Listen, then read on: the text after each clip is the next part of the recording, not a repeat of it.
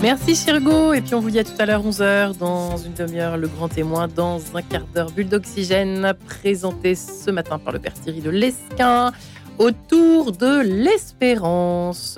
Dans une vingtaine de minutes, ce sera Mozart, mais tout de suite, c'est donc rencontre. Bonjour Marie-Léla.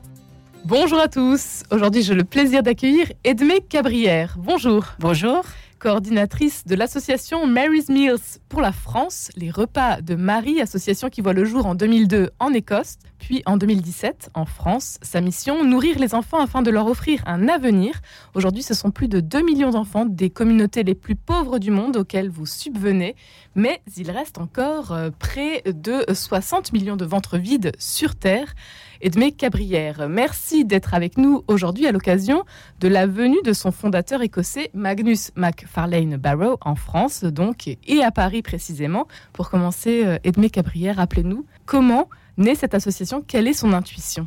Alors Magnus MacFarlane, comme vous le disiez, est un Écossais catholique, un ancien pisciculteur. Et euh, à l'âge de 15 ans, il vit une petite euh, conversion lors d'un pèlerinage. Quelques années plus tard, en 1992, il est très touché par le conflit des Balkans et décide de faire avec son frère un convoi humanitaire pour apporter de l'aide à la population locale finalement, cette expérience qui devait être unique, finalement, Magnus va faire 23 allers-retours entre l'Écosse et la Bosnie-Herzégovine. À la suite de ça, il va créer une association Scottish International Relief pour euh, continuer, parce que les dons continuaient d'affluer en, Écosse, et donc il se disait, mais il faut que je puisse y répondre. Donc, euh, à la suite de ça, ils fondent cette euh, première association qui va venir en aide encore en Croatie, en Bosnie-Herzégovine. Et puis, quelques mois plus tard, il va aider aussi à la mise en place de cliniques mobiles pour euh, les réfugiés au Liberia et puis s'occuper aussi d'enfants abandonnés, orphelins. Il va créer des maisons pour accueillir tous ces enfants abandonnés en, Roumanie. Mais c'est en 2002, comme vous le disiez, que Mary's Mills est créé. En fait, euh, Magnus, justement, part en voyage là-bas et le Malawi connaissait une euh, grave famine. À cette époque, euh, les enfants mangeaient encore des racines d'arbres, etc. Et là, il rencontre euh, un garçon, Édouard. Le papa venait de mourir du sida. La maman était aussi très malade. Il demande à Édouard quel serait ton plus grand rêve? Et lui de répondre tout simplement, j'aimerais avoir un repas et pouvoir aller à l'école. C'est finalement, ce sont ces mots d'enfant qui ont été finalement l'étincelle qui a fait jaillir la création de Mary's Mills en 2002. Magnus a eu du coup l'idée euh, géniale, c'est-à-dire de se dire, bah, il faut que pour que ces enfants puissent aller à l'école, il faut leur proposer un repas dans ces écoles. Et donc à la suite de ça, en 2002, il crée cette association, les Repas de Marie, qu'il confie du coup, comme vous le, le nom l'indique, à la Vierge Marie. Alors justement, pourquoi la Sainte Vierge C'est pas rien? Euh, à l'approche du mois de mai, euh, de Marie Alors justement, comme je vous le disais tout à l'heure en introduction, en fait, à 15 ans, Magnus part en pèlerinage en fait à Medjugorje et là, euh, il sent vraiment que voilà, il fait une expérience assez incroyable et il sent que la Sainte Vierge l'appelle à quelque chose de plus, mais il ne sait pas bien quoi. Il revient chez lui en voulant mettre au cœur de sa vie la prière. Et donc, euh, voilà, comme je vous le disais, vous avez écouté un petit peu cet itinéraire qui n'est pas très linéaire. Il a commencé, voilà, à répondre tout simplement à, un appel qu'il avait ému en allant dans les Balkans apporter de l'aide humanitaire. Et puis, progressivement, voilà, euh, les choses se sont un petit peu éclairées. Et je pense que, voilà, quand on lit l'ouvrage qu'il a écrit, on voit bien que tout est placé sous la protection de la Sainte Vierge avec une ouverture de cœur pour euh, faire confiance à la Providence derrière tout ça. Le cabanon qui nourrit un million euh, d'enfants, c'est donc son ouvrage qui était euh, paru en 2015. 2015, oui. Aujourd'hui, ce sont plus de 2 millions d'enfants. 2 Alors, millions 400 000 enfants, effectivement. Concrètement, donc qu'est-ce que vous faites? Alors, donc, donc, nous nourrissons donc plus de 2 400 000 enfants dans 18 pays du monde. Les situations les plus euh, pauvres. Les plus vulnérables, exactement. En Afrique, au Liban, en Syrie, en Inde, au Malawi, Yémen, Équateur. Comme vous le disiez, c'est 61 millions d'enfants encore qui ne sont pas scolarisés. Donc en fournissant ces repas dans les écoles, nous leur permettons aussi cette instruction. Pour cela, nous appuyons évidemment sur les communautés locales. Des milliers de bénévoles sont prêts à nous aider. Nous avons des partenaires locaux. Nous faisons en sorte aussi d'utiliser le maximum les ressources locales pour faire travailler les agriculteurs du coin. Par exemple, au Sud-Soudan, ce sont d'anciens euh, soldats de guerre qui sont devenus maintenant agriculteurs et qui viennent euh, voilà, apporter aussi leur aide. Nous essayons d'avoir des, repas, évidemment, avec les nutriments les plus importants pour qu'ils soient en bonne santé.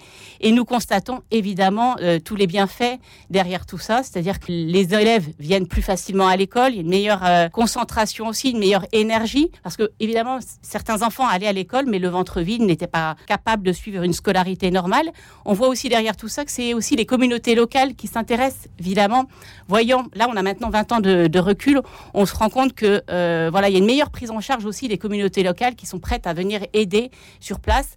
Comme je vous le disais, les parents aussi sont très heureux de venir euh, servir les repas, les préparer. On s'appuie sur des bénévoles aussi en amont qui viennent, euh, qui viennent aider à la mise en place de, ces repas.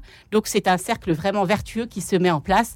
On coupe finalement cette chaîne de pauvreté qui est malheureusement euh, ne permet pas en fait à ces enfants de sortir d'une situation un peu inextricable. Leur redonner donc de l'espoir là où il n'y en a peut-être pas. Une, une situation où vous êtes intervenu dernièrement, c'était en Syrie suite au tremblement de terre. Exactement. nous avons deux, eu deux interventions un petit peu consécutives avec effectivement la, la Syrie. Euh, la Syrie, nous y sommes depuis 2017. Nous, avons une collaboration avec euh, Dorcas, en fait. Nous nourrissions à l'époque, nous fournissions pardon, 5000 repas par jour dans la ville d'Alep essentiellement. Suite au tremblement de terre, nous avons, Marius Mill a lancé un appel exceptionnel de dons et nous avons reçu un million d'euros.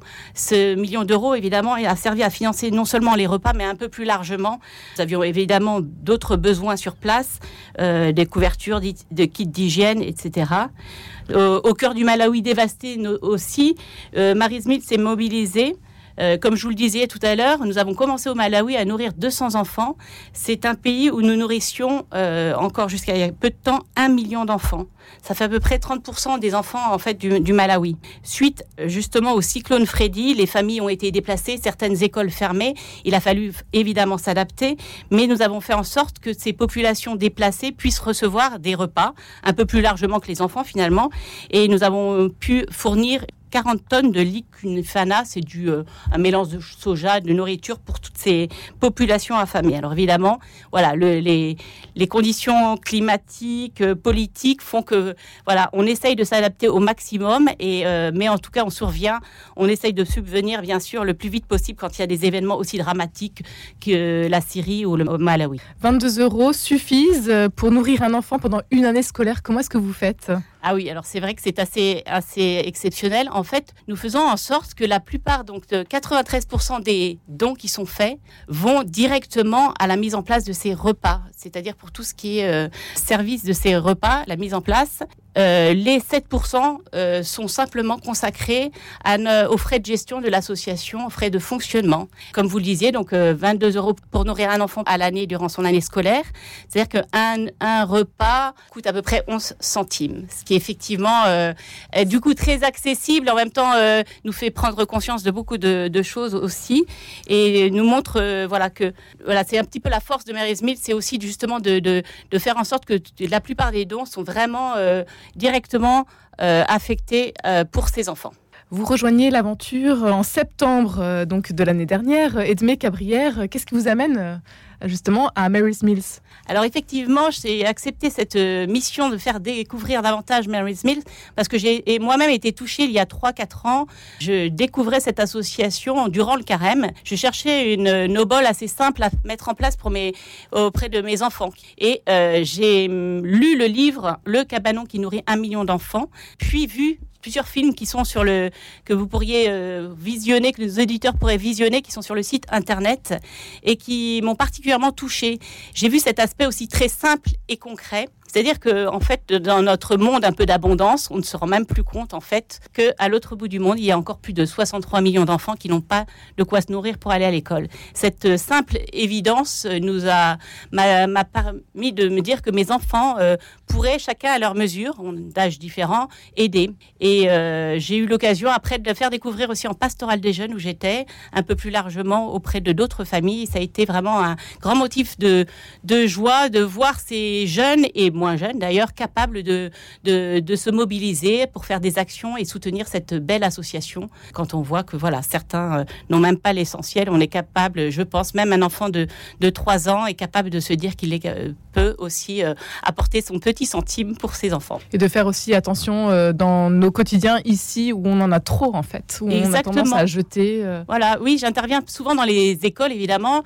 Les, les établissements scolaires me font parfois venir. J'y vais parfois aussi avec mes, des jeunes qui eux-mêmes ont été sensibilisés, qui deviennent finalement ambassadeurs de Mary's Mills et ils portent ce, ce projet euh, dans une, un établissement d'Angers, là où j'étais récemment, il y a huit ambassadeurs qui ont porté ce projet tout au long de l'année auprès de leurs camarades de classe. Et euh, c'est assez touchant de voir que euh, certains professeurs me disaient que, bah voilà, on sentait qu'ils avaient tout au long de l'année davantage pris conscience aussi, voilà, de faire attention à ce qui était gaspillage alimentaire dans la cantine, mise en place il y a des jeunes parfois qui euh, viennent avec leur petit car, euh, qui à la suite d'une intervention, qui me disent oh, madame, j'ai fait un don en ligne. Voilà, je crois que chacun de nous est capable d'être touché par cette œuvre très simple, concrète et efficace. Pour terminer, comment est-ce qu'on peut vous soutenir? Il y a de nombreuses manières de le faire. Je dirais que c'est déjà en faisant connaître cette euh, association, on intervient par des soirées témoignages. Il y a des très beaux, très beaux films sur, sur notre site internet qui sont l'occasion de, de de faire des petites soirées entre nous.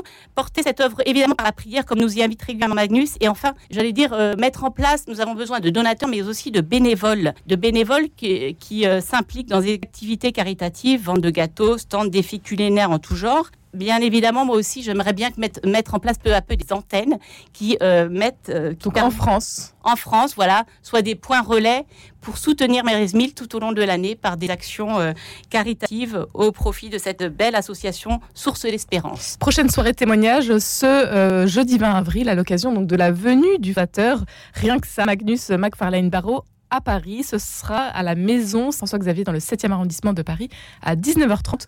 Pour en savoir plus, vous en avez parlé déjà. Donc son livre pour découvrir cette grande aventure, le cabanon qui nourrit un million euh, d'enfants. Et puis bien sûr le site internet de l'association. Un grand merci Edmé Cabrière d'avoir été avec nous aujourd'hui. Merci à vous de m'avoir reçu. À très bientôt.